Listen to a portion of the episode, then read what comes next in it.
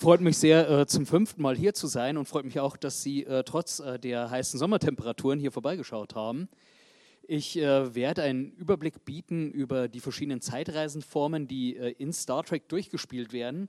Dazu gibt es auch einige Hintergrundinfos in dem Buch, das Tobi gerade netterweise schon erwähnt hat, in dem verschiedene Co-Autorinnen und Autoren verschiedene Klassiker der Zeitreise in der Science Fiction vorstellen, von äh, Terminator bis zu 12 Monkeys und La Jetée, von äh, Videospielen äh, bis hin zu äh, dem Multiverse äh, des Marvel-Universums.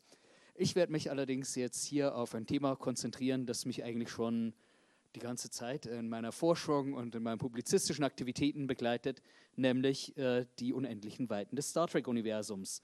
Und dabei möchte ich eigentlich drei verschiedene Aspekte vorstellen. Zum einen äh, eine grobe Annäherung, nur ganz skizzenhaft, zu filmischen Zeitreisen, äh, darunter auch einige der Themen, die im Buch angeschnitten werden, und danach äh, am Beispiel von Star Trek, wie Zeitreisen im Star Trek-Universum realisiert werden. Weil im Prinzip äh, funktioniert Star Trek selbst als so eine Art äh, Versuchslabor, das verschiedene Tendenzen aus der Science Fiction und aus der Filmgeschichte aufgreift und dann im äh, seit inzwischen beinahe 60 Jahren ausgebauten Kosmos noch einmal auf eigene Weise verhandelt.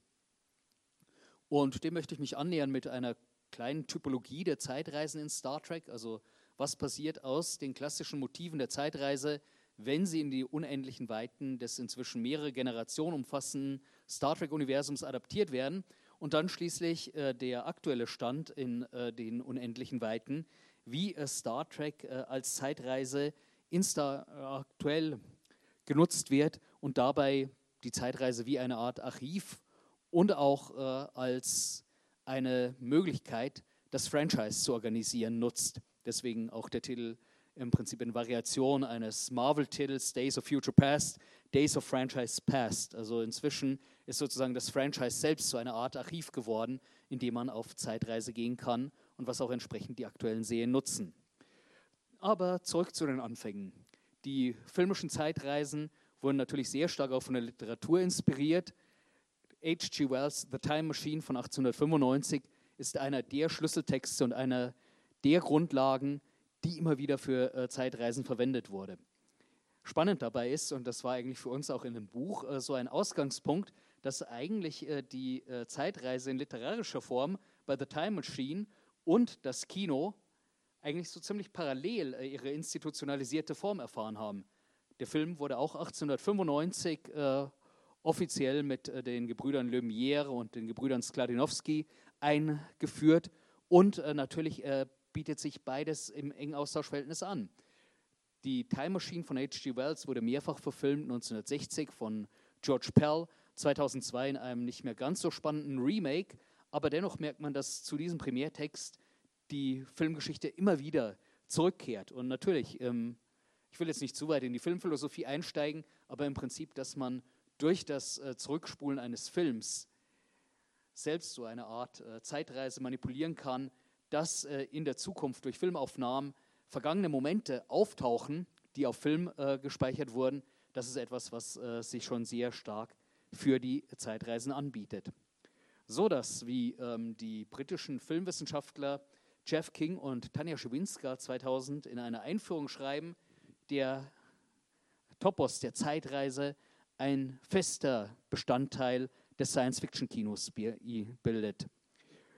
Dabei ist äh, entscheidend, dass es äh, eine der besonderen Attraktionen des Genres ausmacht, dass man sich in eine andere Galaxie begibt oder in die Vergangenheit oder Zukunft reist und dass man damit eine andere Perspektive auf äh, die äh, Fragen unserer Zeit und äh, unserer Gegenwart entwickelt. Und das ist etwas, äh, was sehr ausgiebig in Filmen immer wieder genutzt wird.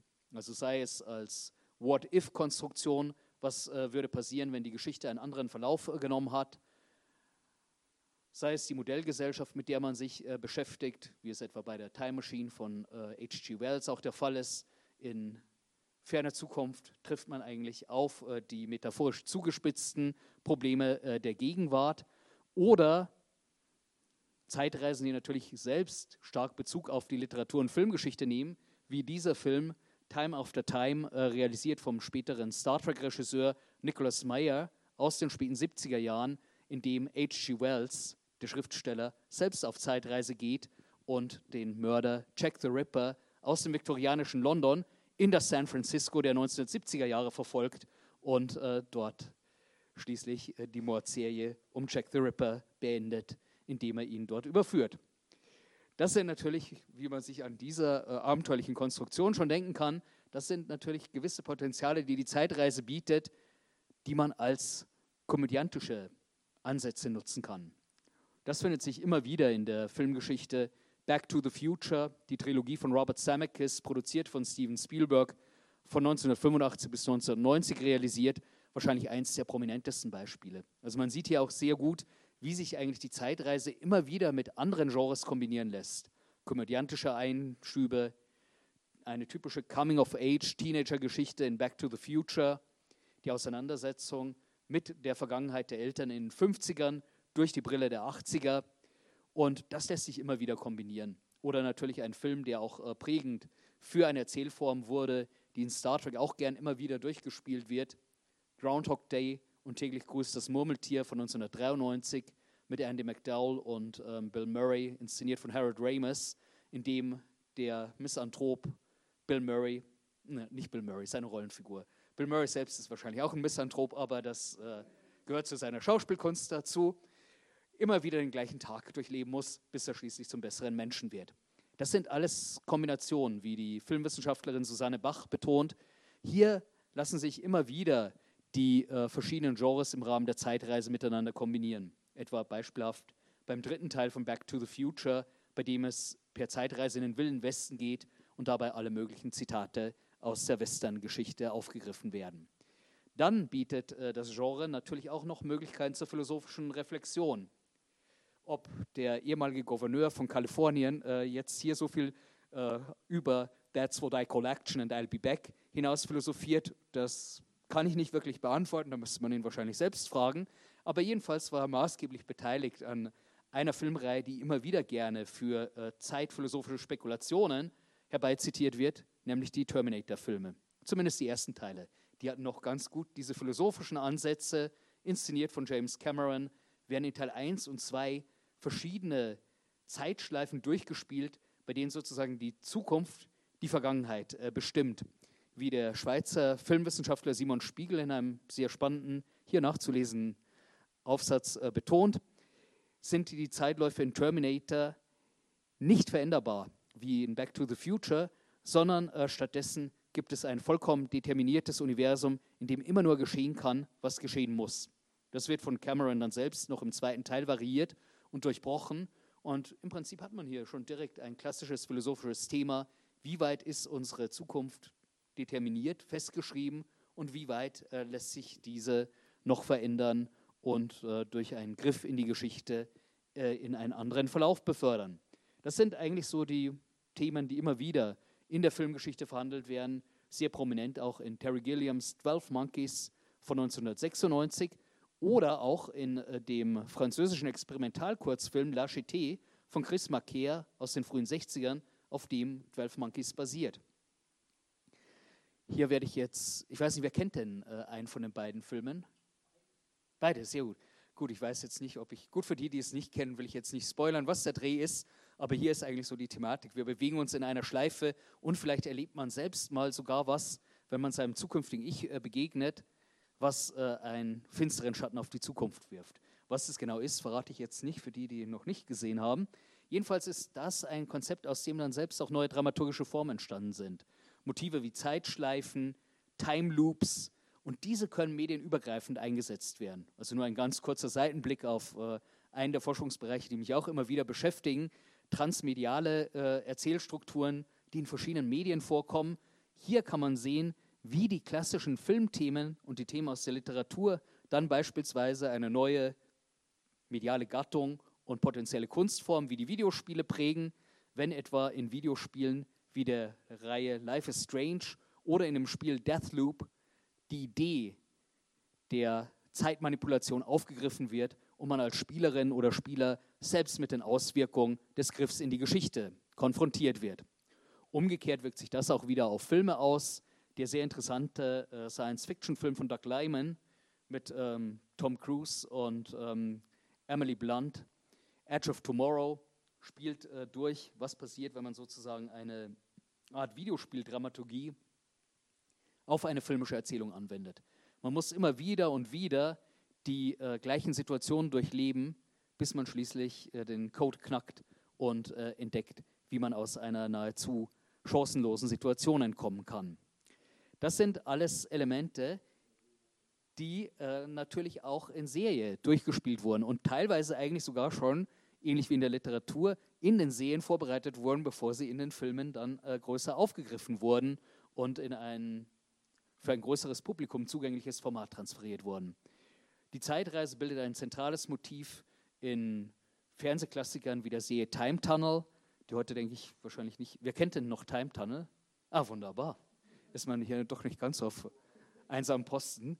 Und natürlich Doctor Who, die Vorzeige Science-Fiction-Serie der BBC, in der äh, seit den äh, 60er Jahren mit äh, der fliegenden Telefonzelle TARDIS durch äh, die Zeit gereist wird. Und auch in Star Trek gehört seit äh, der Original Series, die von 1966 bis 1969 produziert wurde, die Zeitreise zum festen Repertoire. Das möchte ich jetzt äh, im Folgenden etwas genauer anschauen, wie diese erzählerischen Muster der Zeitreise mit äh, den Varianten in Star Trek korrespondieren. Bei Star Trek ist ein auffälliges Element, dass äh, eigentlich, wenn seit 60 Jahren Zeitreisen praktiziert werden, führen die interessanterweise immer in die Gegenwart äh, der jeweiligen Entstehungszeit zurück. Also nicht immer, aber bei Deep Space Nine gibt es dann, also in der spannendsten Star Trek-Serie, ist nur meine subjektive Einschätzung. Da geht die Zeitreise auch manchmal woanders hin, aber sonst ist es fast immer so, dass man doch den Eindruck hatte, oh Leute, wir haben jetzt wieder zu teure Special Effects von George Lucas und ILM bestellt. Wir müssen jetzt mal für den nächsten Film ein bisschen sparen. Was können wir denn machen? Ah, doch, es wäre doch prima. Ich habe da so eine Idee. Wir fliegen zurück nach San Francisco ins Jahr 1986 und dann verbindet man das Ganze noch mit äh, sympathischem Umweltengagement es müssen Buckelwale aus dem Jahr 1986 gerettet und in die Zukunft gebracht werden, damit die Erde gerettet wird. Warum das genau der Fall ist, weiß man nicht so, aber es ist auf alle Fälle ein äh, sympathisches Anliegen, das vertreten wird. Und es ist ja schön, dass Leonard Nimoy als Regisseur und äh, die Crew etwas Geld sparen können, wenn man einfach um die Ecke in San Francisco dreht.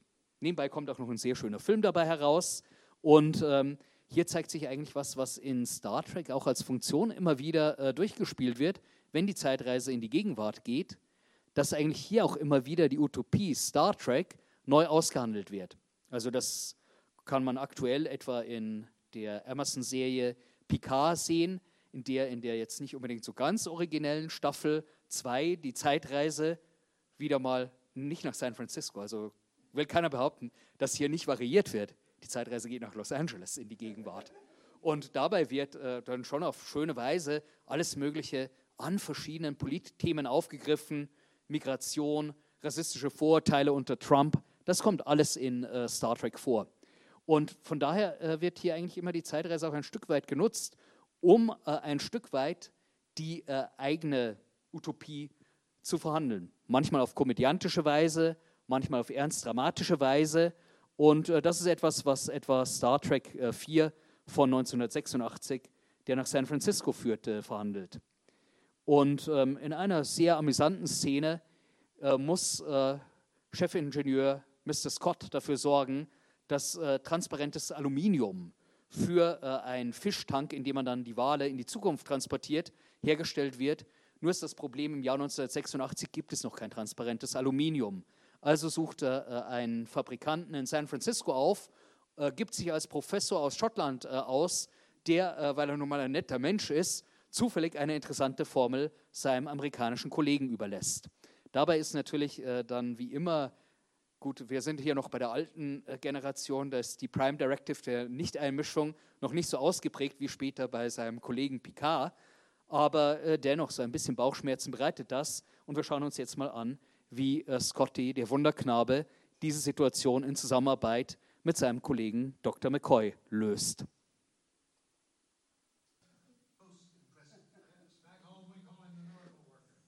Das ist relativ typisch für äh, die Original Series. der technische Fortschritt äh, ist eigentlich als fast gegeben vorausgesetzt. Und hier wird natürlich noch ironisch damit gespielt, naja, mischt man sich jetzt hier nicht äh, zu stark in die Geschichte ein. Oh, kein Problem. Äh, Dr. McCoy ist immer besorgt, Scotty dagegen, der Miracle Worker, der Wunderknabe, oh, kein Problem, vielleicht hätte er das eh erfunden. Also das ist auch ganz passend zu dem, wie äh, das äh, Geschichtsbild in der Original Series aussieht. Denn in den 60ern äh, wurde auch schon ein paar Mal in die Vergangenheit gereist. Zufällig landet man dann da immer auch im Los Angeles oder San Francisco äh, der Mit-60er. Also keine Ahnung, warum man dann in den 80ern auf einmal in den 80ern landet. Naja gut, das müssen irgendwelche höheren, geheimnisvollen äh, physikalischen Theorien sein, die ich äh, mich nicht traue zu erläutern.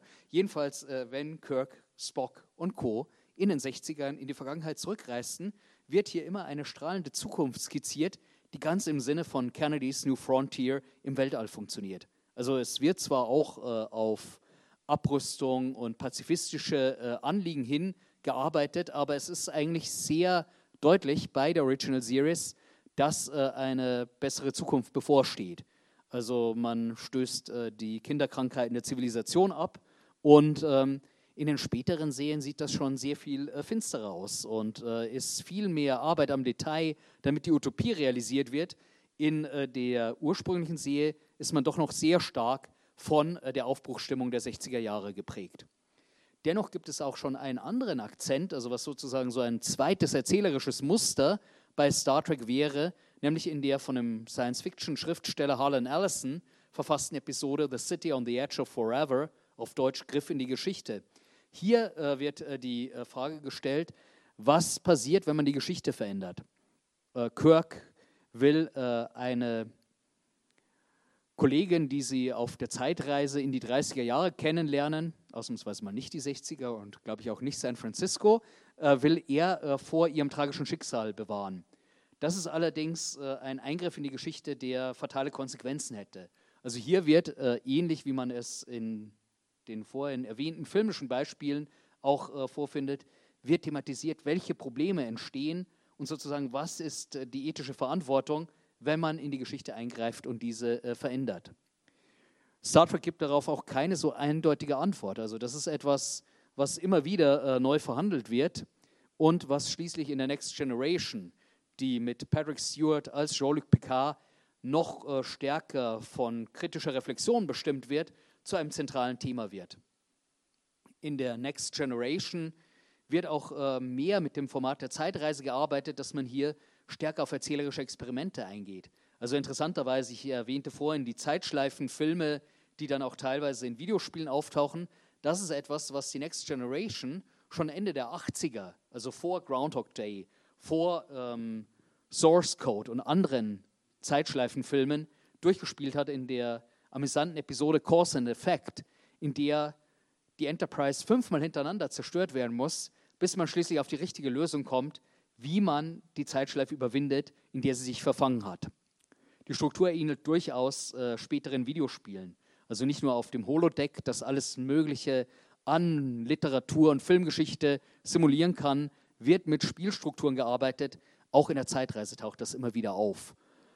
Bis hin zu einer Rahmenhandlung, die sozusagen die Moral und die Ethik der Zeitreise diskutiert, wird das aufgegriffen durch äh, die Gestalt des intergalaktischen Tricksters Q, gespielt von John Delancey, ein gelangweilter Gott, der immer wieder den Vernunftmenschen Picard neu herausfordert, indem er ihn mit Paradoxien äh, konfrontiert, indem er ihn äh, in den Sherwood Forest äh, von Robin Hood versetzt oder indem er ihm, wenn gerade eine ganz kritische Situation auf der Brücke der Enterprise vorherrscht, eine ganze Mariachi-Kapelle auf die Bühne beamt und äh, damit äh, den armen, ganz den äh, Regeln der Vernunft verpflichtenden Captain schier in den Wahnsinn treibt. Und äh, das ist etwas, was sozusagen einen ganzen Rahmen für die Next Generation von 1987 bis 1994 bildet. Das gelangweilte Gottwesen Q fordert die Menschheit heraus und Picard muss äh, demonstrieren, dass die Menschheit lernfähig ist und nicht nur dazu neigt, alles zu zerstören, womit sie konfrontiert wird. Und das ist etwas, was sozusagen eine erzählerische Klammer in der Next Generation von der ersten Folge von 87, Encounter at Farpoint, bis 1994 zur vorläufigen Abschlussfolge, bevor es dann in Filmen und Amazon-Serien weiterging, in der Episode All Good Things, als so eine Art dramaturgischer Bogen gezogen wird. Und in All Good Things tritt der postmoderne Trickster-Gott Q wieder in Erscheinung und fordert äh, Picard heraus, indem er ihn eine Anomalie, die sich rückwärts durch die Zeit bewegt, entschlüsseln lässt und ihn damit äh, sogar an die Anfänge der menschlichen Geschichte befördert, kurz nach äh, der Entstehung des ersten Lebens auf der Erde, konfrontierte Picard mit weiteren Hinweisen. Das ist eigentlich eine Struktur, die ganz typisch ist für das, wie die Next Generation hier erzählerische Formate mit der Zeitreise ausprobiert, in der Paralleluniversen, What-If-Geschichten, raffinierte Zeitschleifenkonstruktionen durchgespielt werden und das, wie etwa durch die Figur von Q realisiert, mit einem gewissen sarkastischen Humor.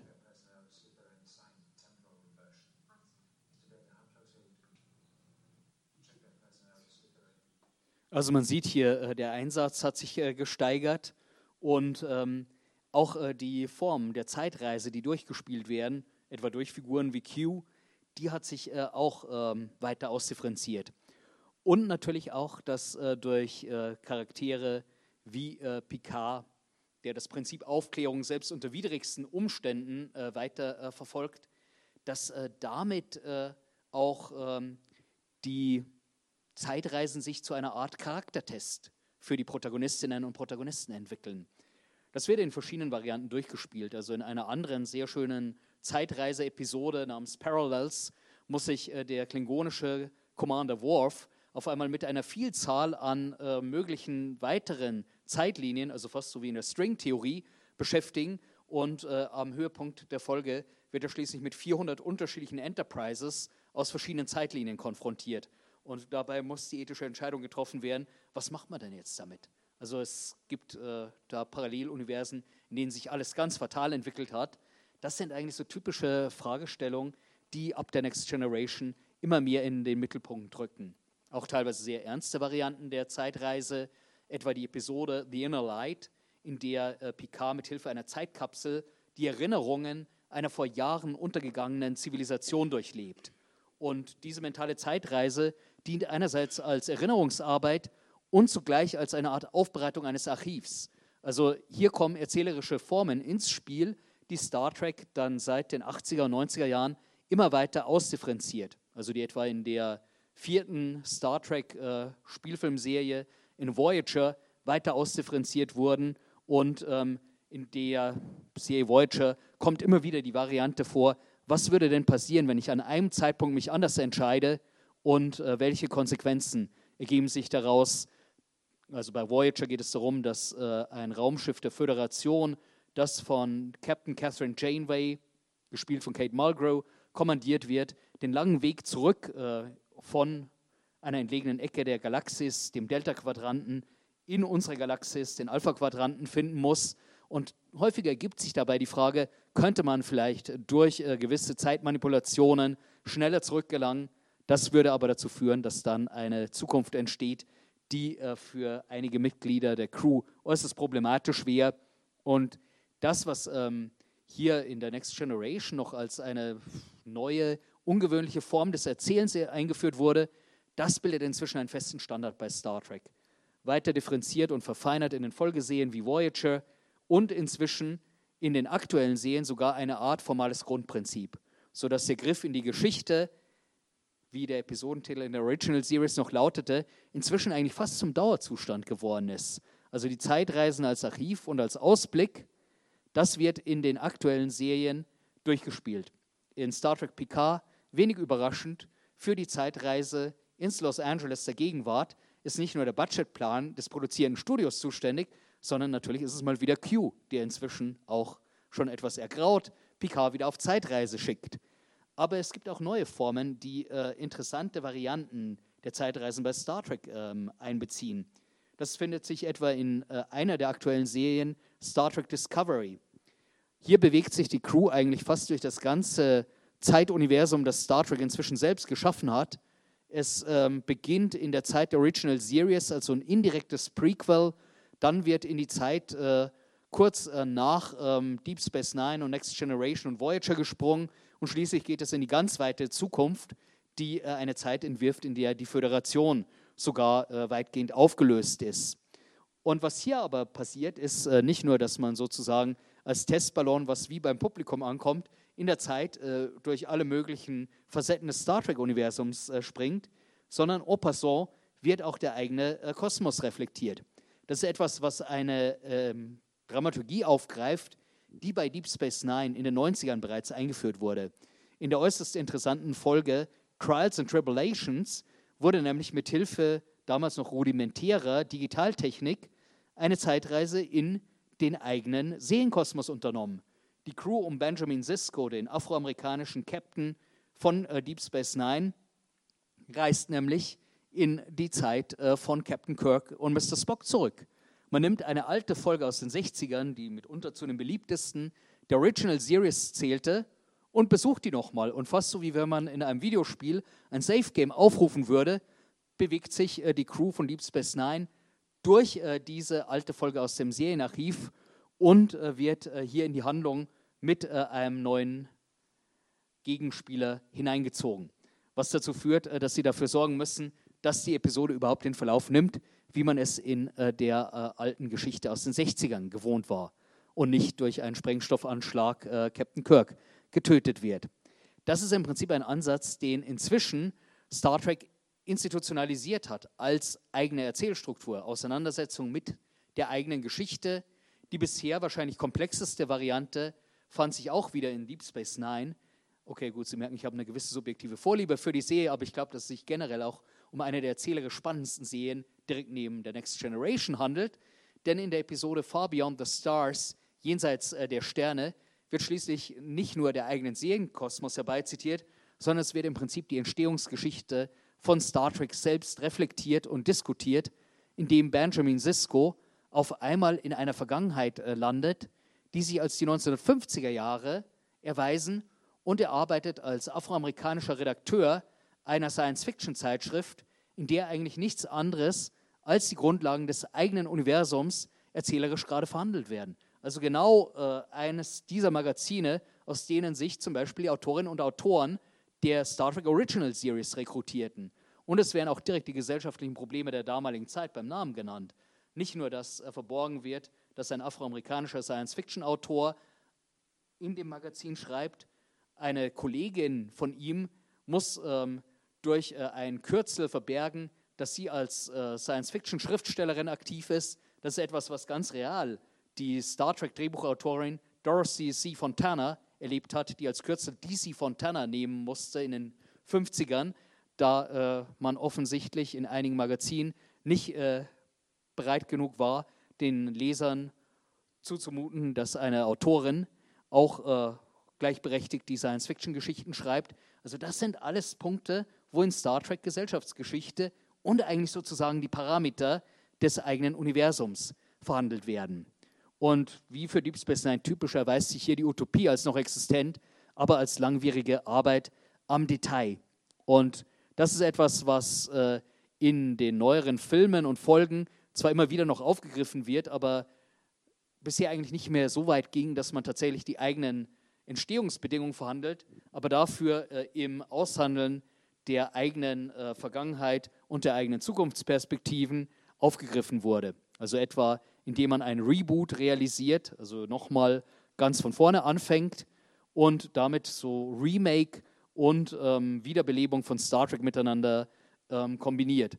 Die von J.J. Abrams äh, inszenierten Star Trek äh, in denen noch einmal die Geschichte von Spock, Uhura und Kirk erzählt wird, verfolgen etwa diesen Ansatz.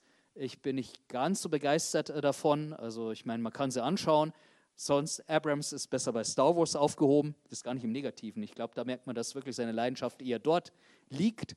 Das ist ungefähr so, wie wenn ein Trainer oder eine Trainerin einen Verein äh, trainieren müsste, für den man nicht wirklich äh, die Leidenschaft empfindet und eigentlich äh, hat man eine Vorliebe für einen anderen Verein. Und jetzt äh, bei Star Wars blüht Abrams mal mehr, Episode 7, mal weniger, Episode 9 auf. Aber es zeigt sich doch, dass er nicht so ganz bei Star Trek den Zugang fand.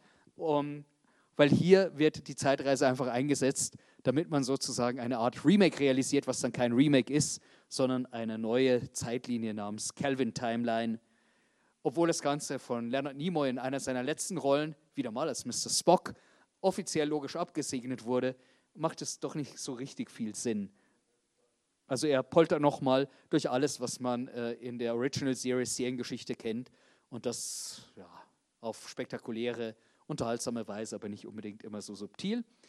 Eine interessantere Variante fand man hingegen in der sehr empfehlenswerten aktuellen Star Trek-Serie Strange New Worlds, die sozusagen äh, so ein Spin-off von Discovery bietet, weil bei der Reise durch das Star Trek-Universum und durch die verschiedenen Zeitebenen äh, stößt äh, die Discovery Crew auch auf äh, die Enterprise bei ihren frühesten Missionen. Ähm, kommandiert von Number One und von ähm, Captain Pike. Das sind zwei Figuren, äh, die schon in dem Star Trek-Pilotfilm The Cage von 1964 einmal aufgetreten sind. Und ähm, damals war aber wahrscheinlich die Variante einer starken Frauenfigur, Major Barrett als Number One, war damals für den Sender noch nicht noch nicht wirklich realisierbar, sodass äh, der Sender sich davor drückte, eine Serie mit dieser Besatzung zu realisieren. Diese verpasste Chance, die noch gleichberechtigter gewesen wäre, als es dann schließlich unter Shatner als, Willem, als James D. Kirk der Fall war, die hat man jetzt Jahrzehnte später realisiert. Die Serie Strange New Worlds erzählt diese Abenteuer der Crew, die 1964 einmal im Pilotfilm zu sehen war und baut diese ganze Geschichte, wo auch der junge Mr. Spock auf seinen ersten Missionen beteiligt ist, in einer eigenen Serie aus. Und damit wird die eigene Serienvergangenheit einer detaillierten Neubetrachtung unterzogen. Das ist eine Technik, äh, sozusagen als akademisches Framing dazu, die man mit dem Begriff des Palimpsest äh, bezeichnen könnte. Das ist bei dem Erzähltheoretiker Gerard Genet ein zentraler Begriff und äh, die dänische Medienwissenschaftlerin Susanna Tosca hat auch den Begriff aufgegriffen für neuere Franchises äh, ein Palimpsest wäre, dass man sozusagen einen existierenden Text umschreibt, umwickelt und damit neue Teile hinzufügt, die ähm, diesen alten Text verändern und äh, mit äh, neuen Elementen ergänzen. Also ursprünglich bezog sich das auf Bücher, die mit einer neuen Papierschicht umwickelt wurden und darauf schrieb man dann weitere neue Texte. Und das ist eigentlich etwas, was Star Trek auf filmische Weise inzwischen mit der eigenen Vergangenheit macht. Also die Zeitreise ist nicht nur ein erzählerisches äh, Element in äh, den verschiedenen Star Trek-Serien, das sich inzwischen auf den eigenen Serienkosmos zurückbezieht, sondern es wird auch genutzt, um sozusagen eine reflexiv-philosophische Auseinandersetzung und eine politische Aktualisierung und Korrektur der eigenen Seriengeschichte durchzuführen. Und das ist etwas, was in Strange New Worlds auf sehr interessante Weise realisiert wird, sodass dieses Überschreiben zu einer Rekonfiguration des Serienuniversums führt.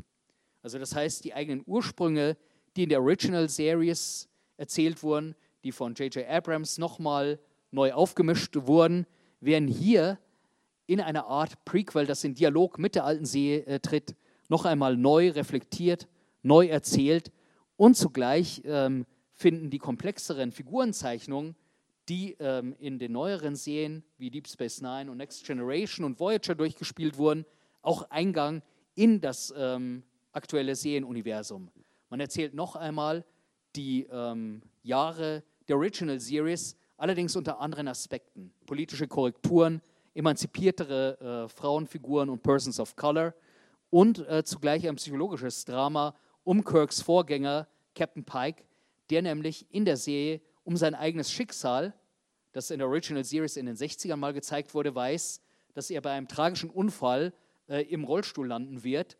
Und ähm, er wird dann immer wieder damit konfrontiert, dass er sich äh, dieses Schicksals annimmt und es akzeptiert. Denn äh, in verschiedenen What-If-Konstruktionen wird damit konfrontiert, was passieren würde, wenn er sich diesem Unfall entzieht und äh, damit die Geschichte einen Verlauf nimmt, der dann zu sehr problematischen Entwicklungen führt. Also sozusagen, dass das Ganze, was man an Zeitreisenrepertoire in äh, den neueren Star Trek-Serien durchgespielt hat, hier auf den Kosmos der ursprünglichen Konstellation aus den 60ern angewandt wird. Und das führt zum Titel dieses Vortrags, Days of Franchise Past, diese Zeitreise-Konstellation des Star Trek-Universums, die eigentlich wie bei Strange New Worlds immer auch auf äh, das eigene Universum sich zurückbezieht und die vertrauten Geschichten unter anderen Konstellationen durchspielt, das ist etwas, was sich, denke ich, stark ergänzt mit dem, wie inzwischen medial die Star Trek-Vergangenheit äh, verfügbar ist, nämlich auf Sendern wie Paramount Plus oder hier in Europa zum Teil auf Netflix, hat man die äh, vergangenen Star Trek-Serien, also die, sozusagen die Vergangenheit des Franchise, hat man mit ein paar Klicks unmittelbar verfügbar. Und auf diese Weise ist es im Prinzip möglich, dass eine Serie wie Discovery oder Strange New Worlds die doch entlegeneren Ecken des Star Trek-Universums wie diesen nicht so bekannten Pilotfilm The Cage heranzieht und außenrum wie beim Palimpsest neue Bedeutungsebenen hinzuschreibt, weil man kann im Prinzip äh, die entsprechenden Folgen, die hier herbeizitiert werden, relativ leicht nachholen, indem man durch äh, das Archiv navigiert und sich beispielsweise, nachdem man in aktuellen Picard-Folgen Q erlebt hat, die alten Folgen aus der Next Generation anschaut, was es mit dieser Figur auf sich hat.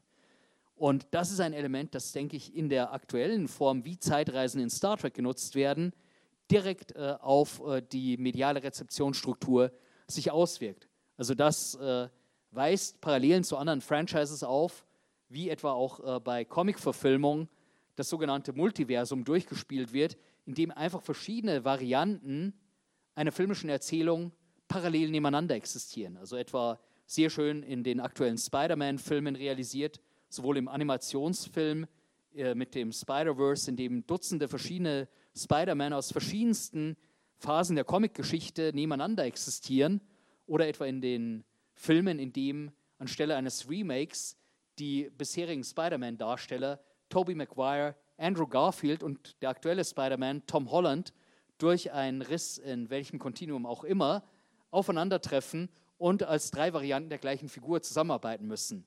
Mitsamt der schönen Idee, dass zum Beispiel in dem Paralleluniversum tragische Ereignisse passiert sind, die natürlich der aktuelle Spider-Man dann ganz besorgt verfolgt. Er erfährt zum Beispiel, dass sein bester Freund in einem anderen Universum sein Todfeind ist und dann guckt er ganz besorgt um sich, weil er sich doch eigentlich mit seinem besten Freund noch ganz gut versteht.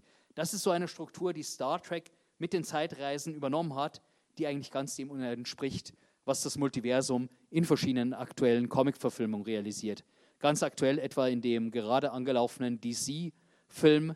Ab und zu kriegen sie vielleicht auch mal auch einen guten Film zustande im Vergleich zu Marvel. Das ist aber nur eine subjektive Einschätzung, das ist nicht wissenschaftlich objektiv.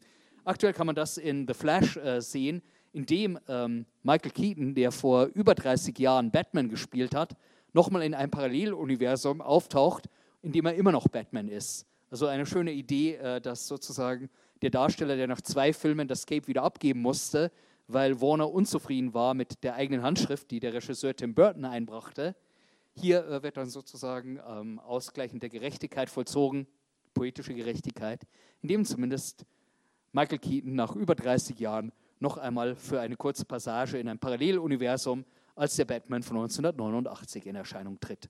Das bietet ganz neue erzählerische Möglichkeiten, nicht nur in Bezug auf das Comeback von Darstellerinnen und Darstellern, sondern auch in der Dramaturgie, die man aus Zeitreisen zieht. Ob jetzt äh, William Shatner mit ein paar 90 noch beschlossen hat, dass eigentlich die übernächste Generation von Star Trek er auch wieder sein sollte, vielleicht mit digitaler Verjüngung, das äh, steht noch in den Sternen. Das werden wir in den kommenden Jahren äh, sehen. Insgesamt, glaube ich, kann man hier erkennen, dass sozusagen das ein Resultat der Zeitreiseerzählung ist. Also die Zeitreise in Star Trek befindet sich in einem fortlaufenden Dialog mit den Themenkomplexen der Science Fiction und darüber brachte sie immer wieder ihre eigenen aktualisierten Varianten hervor, von sozusagen dem Aushandlungsprozess der Star Trek Zukunft in den 60er und 90er Jahren bis hin zu äh, den Sprüngen durch die verschiedensten Zeitebenen, die äh, der heutigen Rezeptionsstruktur in Streaming-Portalen entspricht. Das war es als kurze Passage durch die Zeitreisen des Star Trek-Universums. Ich freue mich sehr auf äh, die Diskussion und auf Ihre Fragen. Vielen Dank für Ihre Aufmerksamkeit.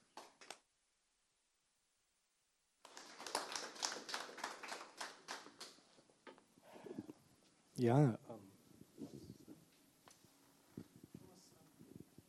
an. Okay. Äh, ja, Andreas, du hast nicht nur als Autor für oder in diesem Buch geschrieben. Du bist einer der beiden Herausgeber dieses Buches. Ähm, du hast dich also lange mit Zeitreisen beschäftigt. Du hast diesen Vortrag erstellt und jetzt gehalten. Das heißt, du bist eigentlich das lebende Gegenbeispiel zu etwas, was ich jetzt mal postuliere, dass in Literatur und Film und Serie und Games ähm, ein Nix so sehr in Gefahr bringt, dass einem der Kopf platzt, wie das Nachdenken über Zeitreisen. Ähm, würdest du mir da trotzdem zustimmen, obwohl es dir nicht passiert ist, dass das besonders viele Tücken und Logikschleifen enthält? Und falls du mir zustimmen solltest, äh, wo würdest du das denn festmachen bei Star Trek zum Beispiel, damit wir mal in ein paar dieser Grundprobleme von Zeitreisefiktionen kommen? Ja, dem würde ich schon zustimmen. Also ich meine, das wurde ganz schön auch mal persifliert äh, vor vielen Jahren in der James Bond-Parodie Austin Powers, in der durch die Zeit gereist wird. Und der Agent reist dann aus den 90ern in die 60er Jahre zurück und das wird dann ganz kompliziert von sozusagen dem Äquivalent zu Cure, also nicht immer aus Star Trek, sondern aus James Bond, der Techniktüftler, wird es erläutert und irgendwann meint dann Mike Myers, also Austin Powers, also ich verstehe jetzt gar nichts mehr. Und dann dreht sich äh, der äh, Q-Ersatz äh, zum Publikum um und meint, ja, denken Sie jetzt gar nicht so viel drüber nach. Erfreuen Sie sich einfach an der Zeitreise in die 60er, haben Sie viel Spaß, das sagt er dem Agenten, klopft ihm auf die Schulter und sagt, hab viel Spaß während der Zeitreise und guckt dann das Publikum an und sagt, das gilt für Sie auch. Und ich glaube, das ist so eine Sache, wo dann meistens eigentlich die Zeitreise äh, auch je nach Genre-Crossover wird die auch häufig dann eher als so MacGuffin behandelt. Also gerade bei Back to the Future sieht man das wunderbar mit dem Fluxkompensator. Also ein Ding, das in äh, einen Sportwagen äh, eingebaut wird und äh, das einen durch die Zeit transportieren kann. Und das mal mit Plutonium, später mit Müll äh, betrieben wird. Das, glaube ich, ist sehr typisch für äh, die Zeitreiseproblematik. Und natürlich, es gibt dann gewisse Paradoxien, wie etwa das Großvaterparadox. Was würde passieren, wenn ich selbst mein eigener Großvater werde? Das wird sehr amüsant bei Matt Groenings äh, Science-Fiction-Satire Futurama durchgespielt. Und bei Star Trek ist es eigentlich auch, finde ich zumindest, es wird schon vieles an plausiblen Ideen durchgespielt, aber das wird auch je nachdem, was äh, der jeweilige Anlass ist, genutzt. Also etwa Star Trek äh, The Voyage Home, auf Deutsch überhaupt nicht auf Zurück in die Zukunft spekulierend, unter dem Titel Zurück in die Gegenwart veröffentlicht. Der Kinofilm, der zum Beispiel fährt vieles von den Zeitreise-Paradoxien ähm, relativ zurück und verhandelt die gar nicht groß, sondern äh, bringt das in einem Format, das eben halt für das Publikum normal äh, zugänglich ist. Dann gab es wieder andere ähm, Folgen, bei denen versucht wurde, die Zeitreise logischer zu erklären. Also gerade wenn es dann so in diese Bereiche Stringtheorie, alternative Parallelwelten geht, da wird es dann schon ein bisschen komplexer durchgespielt. Aber das äh, passiert dann, wenn ihr in der Serie und in den Filmen nutzt man das eher so, dass es für das große Publikum zugänglich ist. Und ähm, in die Paradoxien gerät es, glaube ich, durch äh, allein die schiere Masse an Folgen dass das inzwischen fast 60 Jahre Seriengeschichte sind. Dadurch gerät man natürlich immer wieder in die Schwierigkeiten. Also was natürlich heute durch äh, ein Publikum, was sich äh, über das Netz jederzeit informieren kann, ist es natürlich noch ausgeprägter, als das vielleicht in den 80ern der Fall war, wo ein paar Leute dann äh, die Folgen noch in Erinnerung hatten. Und ähm, ich glaube, dass das eigentlich parallel zu äh, den dramaturgischen Intentionen wird das immer wieder angepasst, wie man es gerade braucht. Also es gibt ja so ein paar ähm, Zeitreisemodelle, äh, die sind erzählerisch gut einfangbar. Ähm, wenn ich einmal nach vorne rutsche in der Zeit, ohne Rückkehrmöglichkeit, dann bin ich wieder in einer neuen Gegenwart. Das ist so dieses Rip van Winkel-Ding, da kann ich auch sagen, jemand ist eingeschlafen und wacht später wieder auf. Egal welche Physik oder Pseudophysik ich dazu nehme, damit der 100 oder 1000 Jahre voraus landet. Da ist er jetzt, er muss sich um die Zukunft der Zukunft keine Gedanken machen. Er ist wieder in der Gegenwart. Er kann seine Vergangenheit nicht verändern durch Wissen um die Zukunft, weil er kann nicht zurück. Also das gestehe ich zu. Ähm, das ist solides Erzählen. Aber äh, da gibt es ja dann die anderen Zeitreise-Sachen, bei denen ich mir dann gerade bei Star Trek auch überlegt habe, auch bei Beispielen, die du anführst im Buch, ob die anarchische Unfugsgewalt der Erzählung ähm, da als Missgeschick da ist oder man muss vielmehr die Vermutung haben, dass sie absichtlich eingesetzt wird, weil nichts dann so sehr ähm, die Illusion von ähm, vorhandener fiktionaler Welt bricht, wie Zeitreise.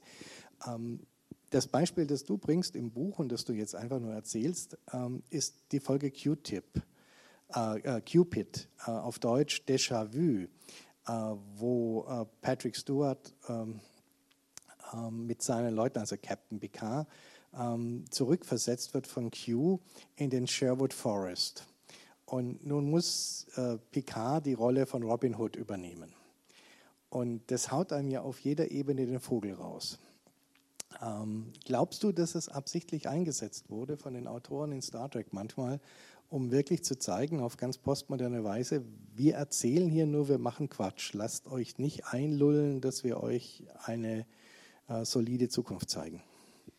Ich glaube, das hängt von den jeweiligen Folgen ab. Also Star Trek funktioniert eigentlich immer als so eine Art Genre-Mythen-Patchwork. Äh, also je nachdem, was äh, die Vermischung mit einem anderen Genre verlangt. Je nachdem wird es eingesetzt. Also das geht von in der letzten Episode, aus der ich den Ausschnitt gerade gezeigt habe, All Good Things, wo versucht wird, auch so ein bisschen spekulativ mit äh, den Zeitparadoxien zu arbeiten, bis hin zu dem mit der äh, Robin Hood-Folge, das ist eigentlich eher was, was mit der postmodernen Erzählkunst spielt. Also ich glaube, dass man eigentlich diese ähm, Robin Hood-Folge hätte man jederzeit auch als Holodeck-Episode äh, realisieren können. Sie wollten im Prinzip, dass man Q als Quälgeist dabei hat und um Q reinzubekommen, hat man dann dies mit äh, der Zeitreise. Oder ich meine, was natürlich auch passt, ist, es gibt noch eine andere Folge, die hatte ich jetzt hier nicht erwähnt. Ich glaube, Times Arrow heißt die, wo sie in die Vergangenheit zurückkommen und treffen Mark Twain. Und das ist natürlich, finde ich, postmodernes Geschichtenerzählen par excellence. Mark Twain, Autor von äh, äh, Yankee at the Court of King Arthur, nee, äh, Connecticut Yankee at the Court of King Arthur, also eine Zeitreise groteske. Und dann sozusagen erzählt man nicht nur, wie die Zeitreise groteske entsteht, sondern lässt auch noch äh, die Enterprise Crew auf Mark Twain treffen, der in einem literarischen Salon in wieder mal San Francisco unterwegs ist. Ja, trotzdem gibt es da ja einen Unterschied zwischen den beiden Sachen. Also das eine, finde ich, ist das normale Zeitreiseparadoxon. Du bist in der Vergangenheit und veränderst jetzt plötzlich die Vergangenheit. Du überschreibst die Nolens Wohlens, manchmal ja absichtlich, manchmal unabsichtlich. Du triffst Mark Twain, den es wirklich gab. Äh, jetzt kommen aber in, in, in Cupid kommen Picard und seine Leute in eine Anführungszeichen Vergangenheit von äh, Q dorthin gesetzt. Und die sind jetzt plötzlich Lady Marian, äh, Robin Hood, Friar Tuck, all die Figuren. Ähm, das setzt und wissen sofort, welche Rollen sie haben. Das setzt ja nicht nur voraus, das glaube ich noch innerhalb der Geschichte, dass man in dieser fernen Zukunft noch wüsste, was die Robin Hood-Mythologien sind, geschenkt. Aber was ist denn in der Vergangenheit mit Robin Hood und Marian passiert? Sie begegnen denen ja nicht, sie nehmen ja deren Stelle ein. Und es ist auch nicht die Erzählung, dass es die nicht gab und plötzlich sind die da und erfinden diese Rollen, damit es zu Robin Hood kommt, sondern alle drumherum, also nicht der Sheriff von Nottingham ist ja Q, ähm, aber Sir Guy und alle anderen wissen, es gab Robin Hood. Der war vorher schon aktiv. Also wo ist denn Robin Hood hingeraten in dieser Zeit? Ähm, äh, ist da ein Mord passiert, ist er in den Kälteschlaf versetzt. Ähm, die naheliegendste Erklärung in diesem Wahnsinn, du siehst, man beginnt ja zu reden wie ein Verrückter, ähm, ist doch das Q, du hast schon richtig gesagt, Holodeck-Episode, dass Q eigentlich in dem Moment der Holodeck-Generator ist. Also, dass wir nicht in der Vergangenheit sind, weil es ja auch Robin Hood in der Form nie gab, sondern dass Q diese gesamte Welt entworfen hat. Wenn er diese Macht hat, so komplett eine Welt zu entwerfen, was eine unglaubliche Kraftdemonstration dieses sowieso bizarren Wesens ist, ist eigentlich die ganze Star Trek-Welt hinfällig. Ja, wenn Q sowas kann, kann er auch alles andere. Das meinte ich mit, mit Auflösungseffekt. Ähm, aber ja, also du glaubst, sie tun das manchmal und manchmal nicht. Also das ist nicht so ein genereller ähm, ähm, postmoderner Spieltrieb. Nee, ich glaube nicht. Ich glaube, das hängt auch sehr stark von den jeweiligen Showrunnern und von den Autorinnen und Autoren ab. Also weil die Q-Folge mit Robin Hood, das ist ja eigentlich noch so ein Nachhall von dem, was man in der Original Series hatte. Also in der Original Series gab es ja dauernd dies, dass irgendwelche äh, Aliens ähm, reinszenieren die Schlacht am OK Corral und äh, Kirk und Crew müssen die Rollen von Wyatt Earp und Doc Holliday einnehmen oder sie treffen auf die Kinder Platons im Weltall oder sie treffen auf äh, römische Götter im Weltall. Sie treffen, gut, Schweine im Weltall treffen sie nicht, aber sonst treffen sie auf fast alles, was man sich vorstellen kann und wo natürlich die logische Erklärung, was ja auch der Charme der äh, Original Series ist, sehr naheliegend ist. Warum sieht ein Planet aus wie Chicago in den 30er Jahren? Mhm. Warum kämpfen sie mal äh, in, äh, im antiken Rom? Weil natürlich wahrscheinlich gerade übers Wochenende der Schlüssel vom Studio nebenan zu haben war und man dann einfach äh, dort die Folgen drehte. Und ich meine, das ist eine Schiene. Das ist sozusagen dies, was so der postmoderne Spaß dann später ist.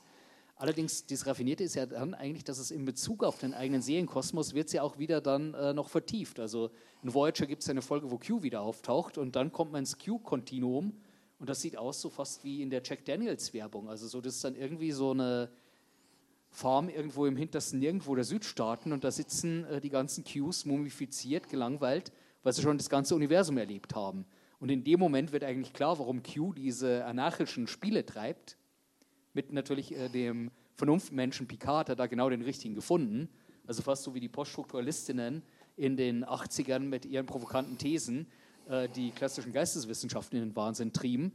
So wird äh, hier äh, operiert. Also ein Q kreiert diese äh, absurden Welten, um Picard aus der Reserve zu locken und um eine Abwechslung zu haben, aus diesem statischen Gottesdasein rauszukommen.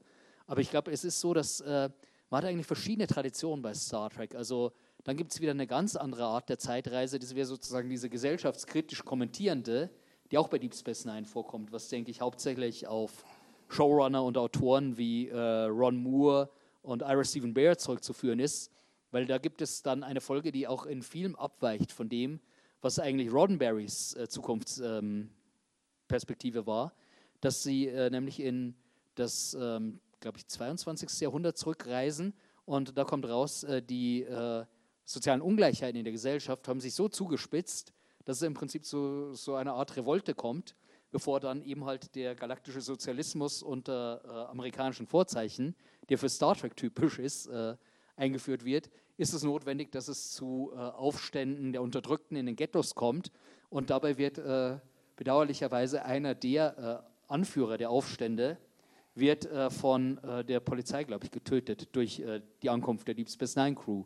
Und das führt dazu, dass Cisco die Rolle äh, des ähm, Aktivisten einnehmen muss.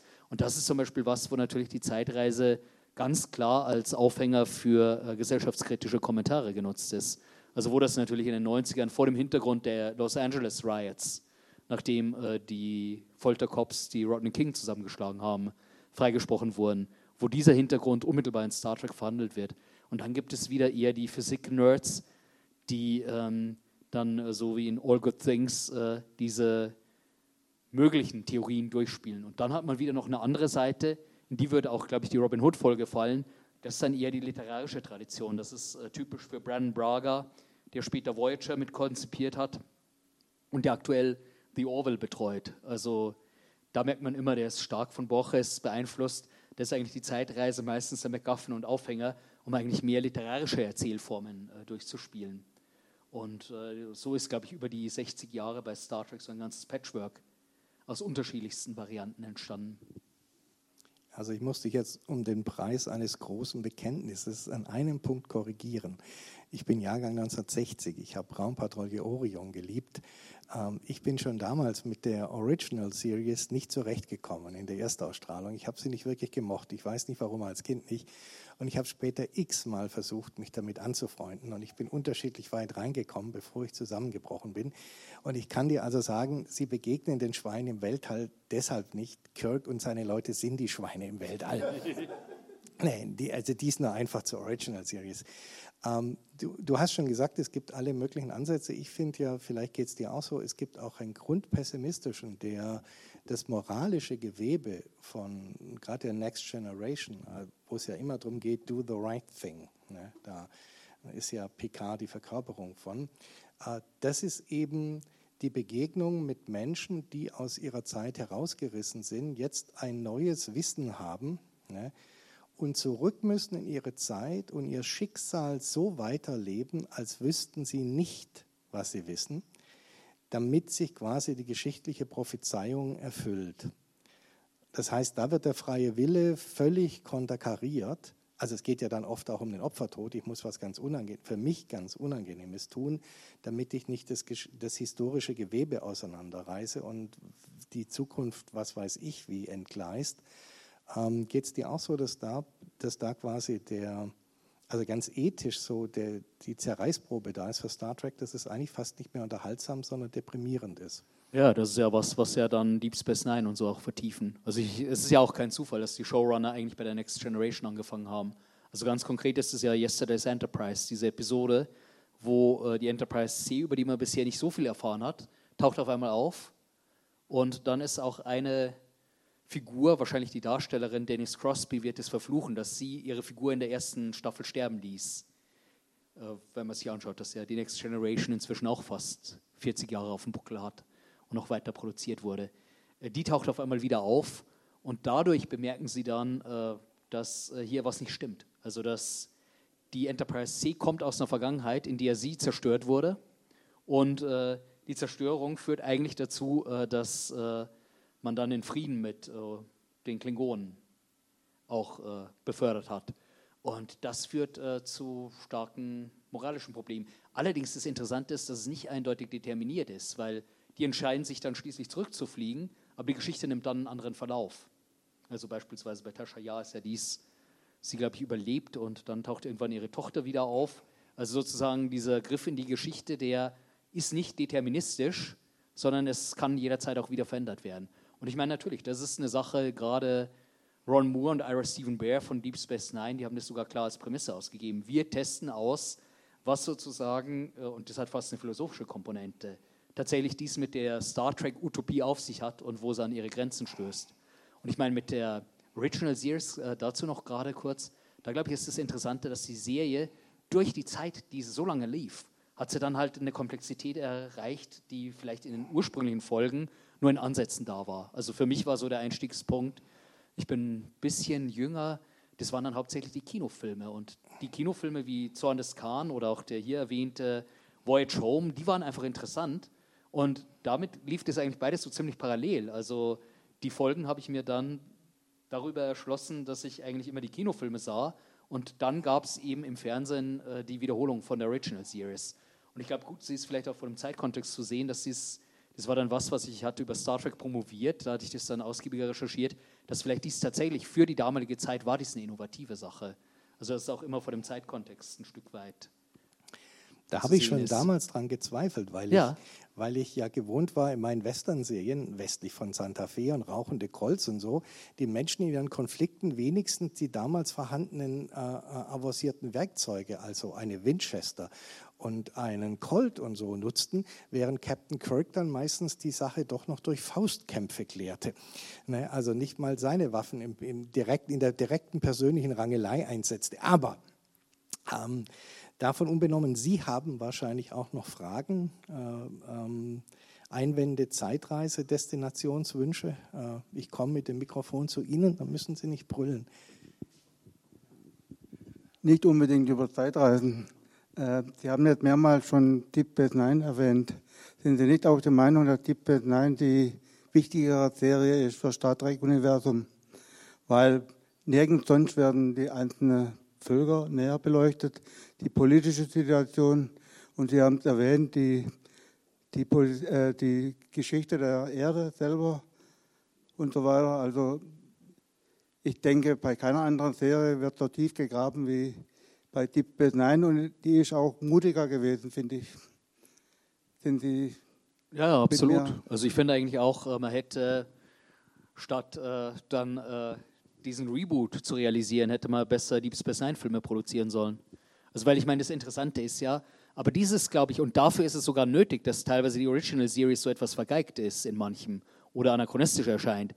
Weil im Prinzip die Komplexität von Star Trek ergibt sich daraus, dass die Kritik am eigenen Serienuniversum selbst in späteren Serien vorkommt. Und das ist bei Deep Space Nine. Weil ich meine, die Serie nimmt ja was raus, was eigentlich äh, ganz zentral war, die Mobilität. Man fliegt mit dem Raumschiff von einer äh, Zivilisation zur nächsten und ist damit auch weitgehend in der Original Series die Probleme los. Also wenn nicht jemand wie Khan 15 Jahre später wiederkommt, aber das ist halt im Kinofilm.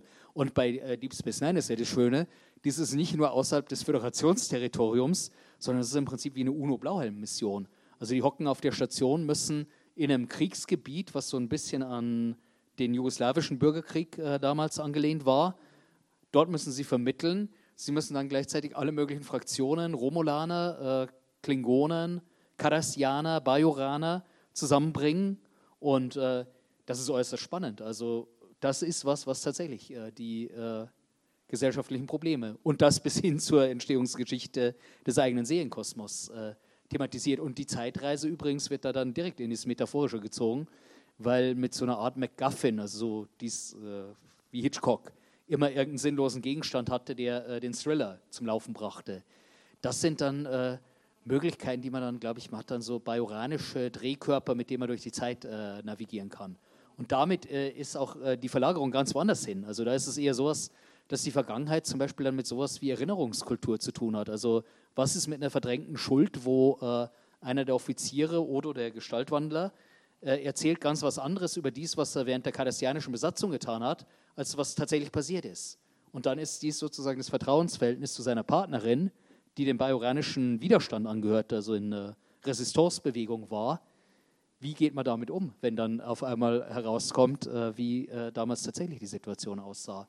Also ich glaube, es ist immer ein Stück weit mit den Zeitreisen, je nachdem, was der erzählerische äh, Schwerpunkt ist, motiviert.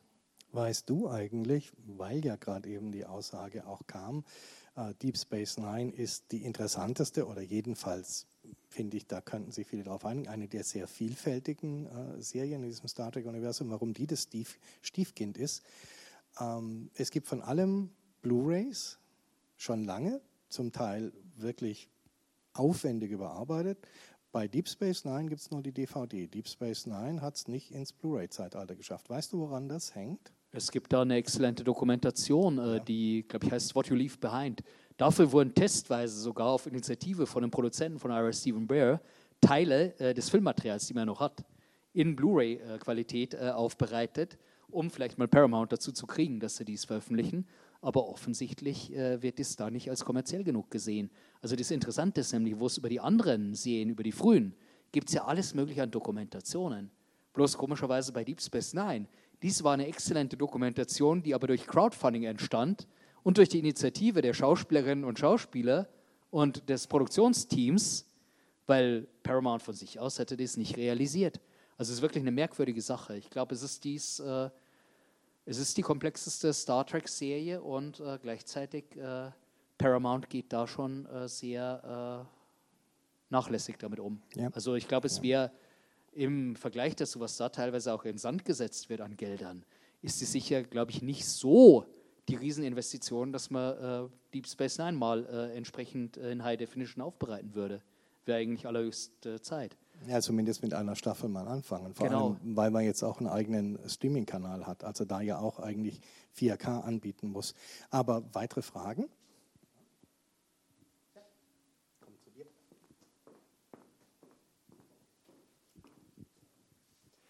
Ja, wir haben es ja gerade gehört, äh, Zeitreisegeschichten faszinieren uns ja auch deshalb so, weil sie unser Gehirn so ins Zwirbeln bringen, weil sie uns intellektuell richtig fordern oder zumindest war das mal so, als die noch nicht so verbreitet waren, als es wenige Serien gab, die dann alle zwei Jahre mal so eine Zeitreise-Episode mit im Programm hatten.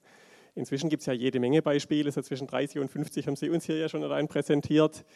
Ich habe so langsam das Gefühl, ähm, das ist ein Klischee geworden, die Zeitreise. Wenn einem Autor nichts mehr einfällt, wie er seine Geschichte auflösen kann, dann springt man halt zurück in der Zeit und sorgt dafür, dass das Problem gar nicht erst entsteht.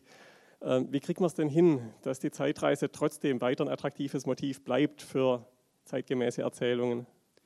Also ich glaube, ähm, ein Bereich, der gut funktioniert, sind diese What-If-Konstruktionen, also sozusagen mögliche äh, andere geschichtliche Entwicklungen oder auch indem er äh, mit komplexeren äh, Narrationen arbeitet. Also sowas wie dies mit den Zeitschleifen als Falle.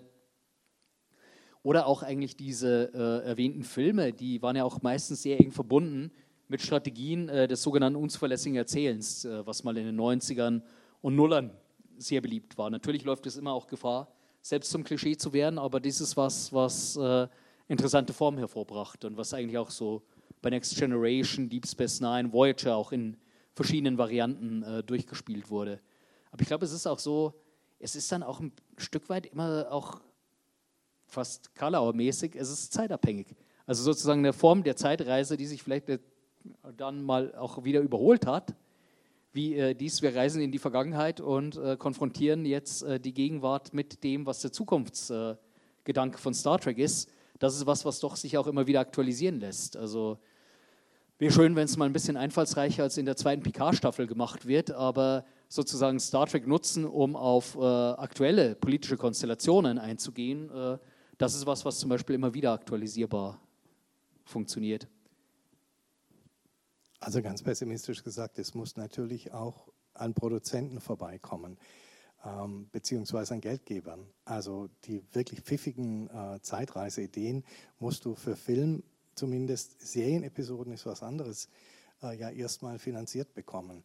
Und es gibt ja aus der Science-Fiction-Geschichte heraus eine solche Fülle an interessanten, wenn auch manchmal wirklich sehr absurden Szenarien, die Geschichte von dem Mann, der zurückreist, weil er Christus erleben will und feststellt, dass die historische Jesusfigur überhaupt nicht taugt ne, äh, für diese Erlöserrolle und sich jetzt gezwungen sieht, er ist hier, er weiß, das kann nicht sein, daraus entsteht kein Christentum, äh, werde ich mich wohl ans Kreuz schlagen lassen müssen, damit es das Christentum gibt, an dem er liegt. Ja. Oder eins kleiner in, in Kriegszeiten, die Geschichte von dem Kampfpiloten, der in seinem, in seinem Chat äh, landet und feststellt, das ist aber ein komischer Flughafen hier und er, äh, ein Flugplatz und er stellt fest, er ist im Ersten Weltkrieg gelandet bei den Engländern, die gerade große Schwierigkeiten haben in Frankreich mit äh, Manfred von Richthofen und seinen äh, Dreideckern zurechtzukommen. Und er sagt dann, ich erledige das jetzt mit meinem Kampfchat für euch, keine Sorge, wir kriegen die Geschichte gut hin. Und das funktioniert natürlich gar nicht, weil erstens hat es kaum Benzin für dieses Ding. Die müssen erst mal zusehen, anders als ihre Töff-Töffs genügend Benzin zu filtern und da läuft es dann nicht richtig und dann stellt er fest, dass sein Radar auf Holz- und Leinenflugzeuge nicht aufschaltet ne, und dass diese Motoren nicht genügend Wärme entwickeln, dass seine Raketen äh, äh diese Flugzeuge abschießen und Bordkanonen hat er ja keine mehr, weil er einen hochavancierten Chat hat. Also das war so eine Novelle von, von Dean McLaughlin, ähm, ähm, zum Beispiel Hawk Among Sparrows, Ende 60er, Anfang 70er. Ähm, und sowas heute zu machen als Kinofilm, das Leuten anzudrehen oder als, ja als Serienepisode vielleicht, wenn ich den Rahmen dafür habe. Ja. Also, es gibt ja solche schönen What-If-Sachen, wo Science Fiction möglich ist, aber du würdest kein Geld bekommen von, von großen Hollywood-Produzenten in der momentanen Lage, so wie das ist. Weitere Fragen? War das eine? Oder, vielleicht noch als Ergänzung dazu, ich glaube, was natürlich auch gut funktioniert, ist, wenn man sozusagen das Medium selbst reflektiert. Also man kann auch auf äh, sehr interessante Weise damit arbeiten, dass man im Prinzip die filmischen, äh, dramaturgischen Gesetze reflektiert. Also das ist zum Beispiel was, äh, was Back to the Future 2 sehr schön macht. Also wo nochmal der, also ähnlich wie das äh, Deep Space Nine Trials and Tribulations auch macht, man reist sozusagen in die eigene Vergangenheit zurück und muss dann aufpassen, dass sozusagen der Plot aus der filmischen Vergangenheit auch äh, weiter bestehen bleibt, sonst äh, gerät die filmische Erzählung aus den Fugen. Und ich meine, das ist was äh, Spannendes, weil es eigentlich die Zeitreise nutzt, um zugleich so eine Art Spiel mit der Medialität zu treiben, also sozusagen die erzählerische Form des Films oder der Serie selbst zu kommentieren. Zurück zur Zeitreise. Äh, was mir aufgefallen ist oder was, was komisch ist, ist, die Reisen in die Vergangenheit werden fast immer thematisiert, wobei das wissenschaftlich ja Unfug ist während Reisen in der Zukunft wissenschaftlich kein Problem darstellt, wenn man die entsprechende äh, ja, Reise, Reisegeschwindigkeiten erreichen kann, also Zeitdilation und so weiter. Äh, was ich mich frage, die, äh, diese Parallelweltgeschichten, wo wir da haben, äh, Spiegeluniversum, oder ich erinnere mich an eine Folge in äh, Enterprise, Star Trek Enterprise, die dritte Staffel, wo, wo, der, äh, wo die Leute sehen können, was passieren könnte, wenn sie das und das nicht machen. Äh, das wäre doch auch, äh, ich, weiß es nicht, aber äh, so, viele also so viele Möglichkeiten oder, oder Varianten haben wir in Star Trek nicht, oder? Also das Spiegeluniversum ist ja mehr oder weniger humoristisch angelegt. Na, das äh, Spieluniversum ist ja im Prinzip noch so ein Überbleibsel aus den 60ern, wird aber immer wieder verwendet, aktuell auch, oder nicht mehr ganz aktuell, bei der ersten Staffel von Discovery. Und ähm, na, ich glaube, es hängt halt, wie gesagt, auch vieles von den äh, Writer Rooms ab. Also es wäre zu hoffen, dass man nochmal sowas hat, wie es bei Next Generation, Deep Space Nine, teilweise auch Voyager der Fall war, dass äh, auch äh, ein bisschen mehr riskieren. Also dies war ähm, was, was halt in der Next Generation und in den Folgeserien gut realisiert wurde. Also ich glaube, es hat auch viel damit zu tun, dass das Repertoire erweitert wird, dass man Autorinnen und Autoren hat, die auch äh, was ausprobieren und dies an den Produzenten entweder vorbeibringen oder von denen unterstützt werden.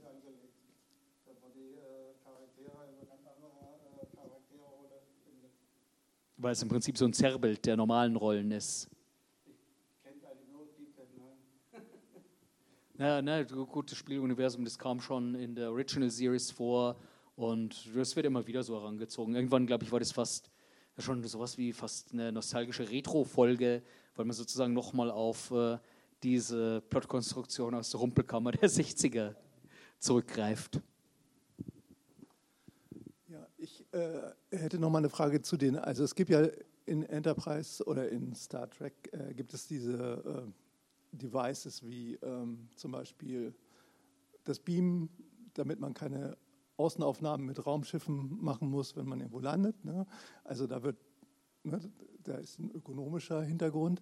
Und äh, ich habe so das Gefühl, dass, äh, dass das Holodeck eben auch so eine billige Version der Zeitreise oder der Parallelwelt ist, äh, die aber, also irgendwie dazu führt, äh, dass, dass das Ganze ein bisschen flacher wird und äh, nicht so, hm, ja, einen irgendwie nicht so äh, ein, ein, reinzieht oder so, weil man denkt ja die ganze Zeit, ah, das ist ja sowieso nur Simulation.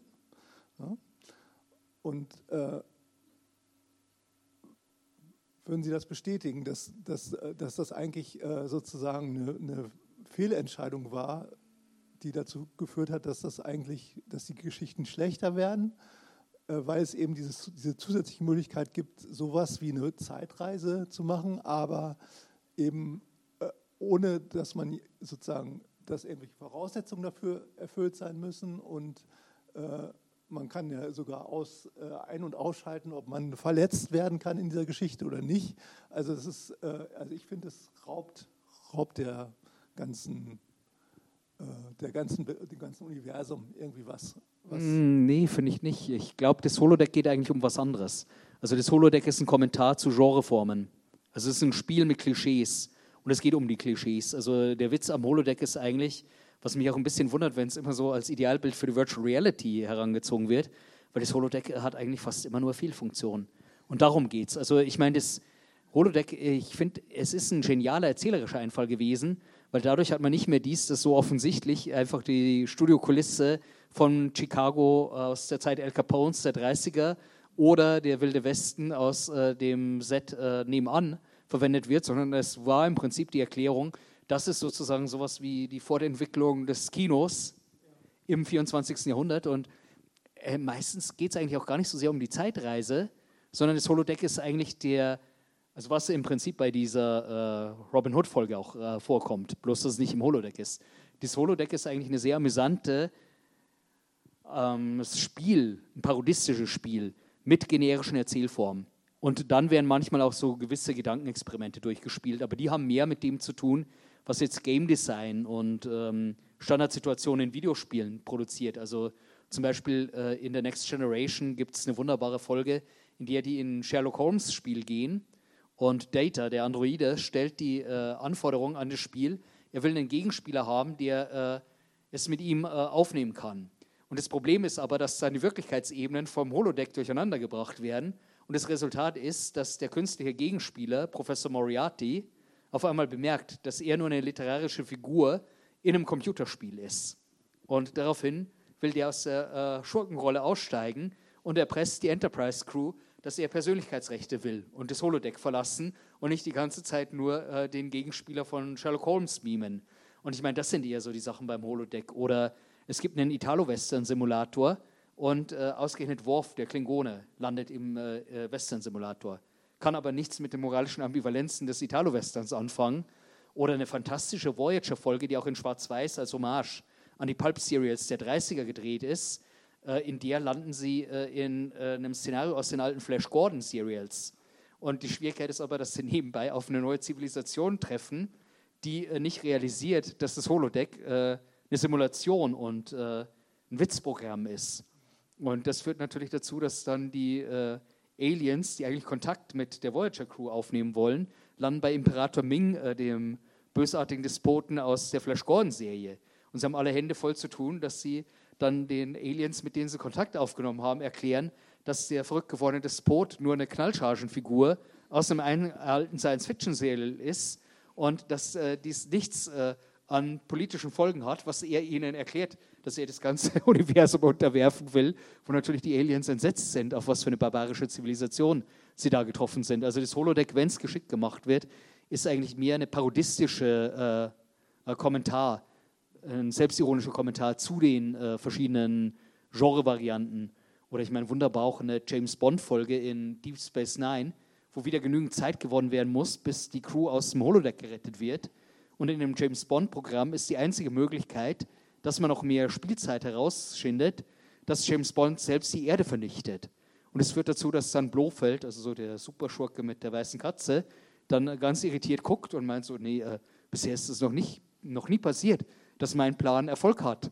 Und ist dann so erstaunt, dass auf einmal die ganze Welt untergegangen ist im Holodeck und James Bond sogar selbst die Welt zerstört hat, dass damit die fünf Minuten gewonnen werden, die man braucht, um die äh, Crew aus dem Holodeck zu retten. Also ich glaube, wenn es so genutzt würde für die Zeitreise, wäre es flach, das stimmt.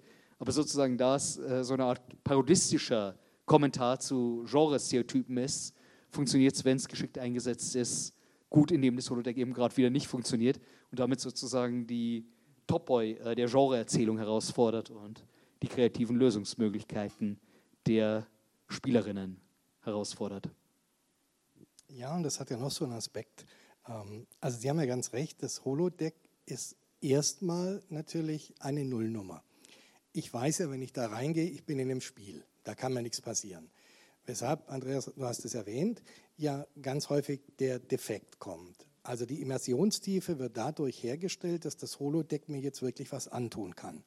Ich bin zwar in einer Simulation, aber aufgrund welcher Umstände auch immer ist diese Simulation bereit, mir realen Schaden zuzufügen äh, innerhalb der Spiele. Das ist das eine Ding. Aber das andere ist ja, dieses Holodeck ist ja räumlich auch sehr begrenzt. Also nicht nur von meinem Bewusstsein her, ich bin in einem Spiel, sondern dieses Holodeck bildet Städte und Planeten ab in so einem Swimmingpool großen Raum.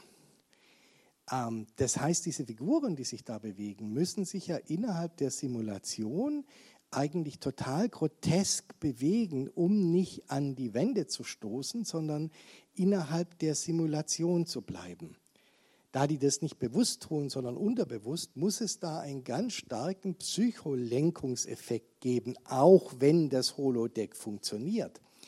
Das heißt, das Holodeck ist für mich immer der gruseligste Aspekt von äh, diesem Raumschiff überhaupt gewesen, weil wir da quasi so einer militärischen Psy-Op zugucken zu sagen, damit unsere Leute eine Entspannung haben, greifen wir viel tiefer in deren Psyche ein und manipulieren die viel grundlegender, als die es eigentlich merken, wenn sie da reingehen und wenn die da rauskommen. Also wenn ich irgend, an irgendwas festmachen möchte, dass diese Federation nicht nur menschenfreundlich ist und vielleicht nicht so gut ist, wie sie tut, dann wäre dieses Holodeck und wie es wirklich funktionieren muss im Hintergrund wirklich der Beleg dafür. So, ähm, kleiner Rant. Ähm, wenn es noch eine Frage gibt, gerne letzte Frage. Ansonsten bitte ich den Andreas um ein Schlusswort. Und dann gehen wir heim und gucken Star Trek. Genau, gibt ja eine Vielzahl an Auswahlmöglichkeiten. Ich glaube, äh, das Interessante ist, dass Star Trek eigentlich immer auch ein Stück weit Kommentar äh, zu dem ist, was äh, filmhistorisch passiert, zu dem, was gesellschaftsgeschichtlich passiert. Und es sucht sich immer wieder die neuen Formen. Und ähm, gerade äh, indem es eben die Zeitreise nutzt, um einerseits auf das eigene Universum Bezug zu nehmen oder andererseits äh, wieder äh, neue dramaturgische Erzählformen auszuprobieren, oder die Gegenwart durch die Zukunft zu kommentieren, ist es eigentlich ein fortlaufender Prozess. Also ich denke, es ist gar nicht so eindeutig in eine Richtung festgelegt, weil zum Beispiel dieser kritische Aspekt, den du in dem Rant über die Föderation thematisiertest, dies kommt ja in den späteren Serien auch vor, mit dieser Section 31, die äh, so eine Art Geheimorganisation ist, die mit äußerst fragwürdigen Mitteln arbeitet, also die auch eigentlich gegen alles verstößt, was bei Roddenberry so die Utopie war. Und die, wenn ich mich richtig erinnere, glaube ich, sogar das Holodeck als so eine Art Rekrutierungsprogramm benutzt, wo dann auf einmal äh, die äh, James Bond-Spiele, die Dr. Bashir durchführt, ganz reale Konsequenzen haben, weil auf einmal dieser militärische Geheimdienst ihn anheuern will. Und das sind eigentlich Sachen, wo ich finde, dass da auf interessante Weise schon vieles äh, sehr intelligent vorweggenommen und kommentiert wurde, was heute mit äh, vielen Videospielen passiert. Also Gaming-Strukturen, die werden im äh, Holodeck sehr intelligent kommentiert und auch wo nicht mehr, gut, das wäre jetzt ein anderer Bereich, das wäre der Bereich der Game Studies, wo nicht mehr wie äh, noch bei Johann Heusinger die Idee von Spiel in einem magisch abgeschlossenen Kreis basiert, sondern wo das ständig alle möglichen weiteren äh, Konsequenzen hat. Also wenn man zum Beispiel vor ein paar Jahren sich das anschaut, dass bei dem Online-Science-Fiction-Spiel EVE Online ein äh, Schaden in der Höhe von mehreren 10.000 Euro entstanden ist, weil bei einer Raumschlacht äh, Raumschiffe, simulierte, zerstört wurden, die den realen Gegenwert hatten, dann ist es was, was, glaube ich, äh, schon durchaus dem entspricht, was man vor 20, 30 Jahren, als das Holodeck in Star Trek auftauchte, schon äh, indirekt mit thematisiert hat. Und das, glaube ich, ist eigentlich auch, die Zeitreise kann einerseits philosophisch äh, sein, es kann aber auch manchmal einfach ein MacGuffin sein, mit dem dann ähnlich wie mit dem Holodeck äh, verschiedene andere Themen verhandelt werden können. Und das, denke ich, ist was, was äh, die Serie momentan zum Beispiel mit Strange New Worlds auf ganz interessante Weise nutzt. So viel vielleicht als Zwischenstand. Das wirkliche Schlusswort zu Star Trek, glaube ich, das wird man altersmäßig gar nicht mehr erleben. Der Kosmos wird sich wahrscheinlich endlos weiter ausdehnen. Und ja, vielen Dank für die anregende Diskussion und äh, Ihren Besuch des Vortrags und vielen Dank für die Moderation. Danke dir, Andreas, für deinen Vortrag. Danke an die Stadtbibliothek, dass Sie den Dragon Days ähm, hier Quartier gegeben haben für heute Abend. Vielen Dank an Sie fürs Kommen, fürs Fragen, ähm, fürs Interessiertsein. Äh, kommen Sie gut nach Haus, stolpern Sie in keine Zeitschleife. Live long and prosper. Ja, tschüss. Dann noch einen schönen Abend. Vielen Dank.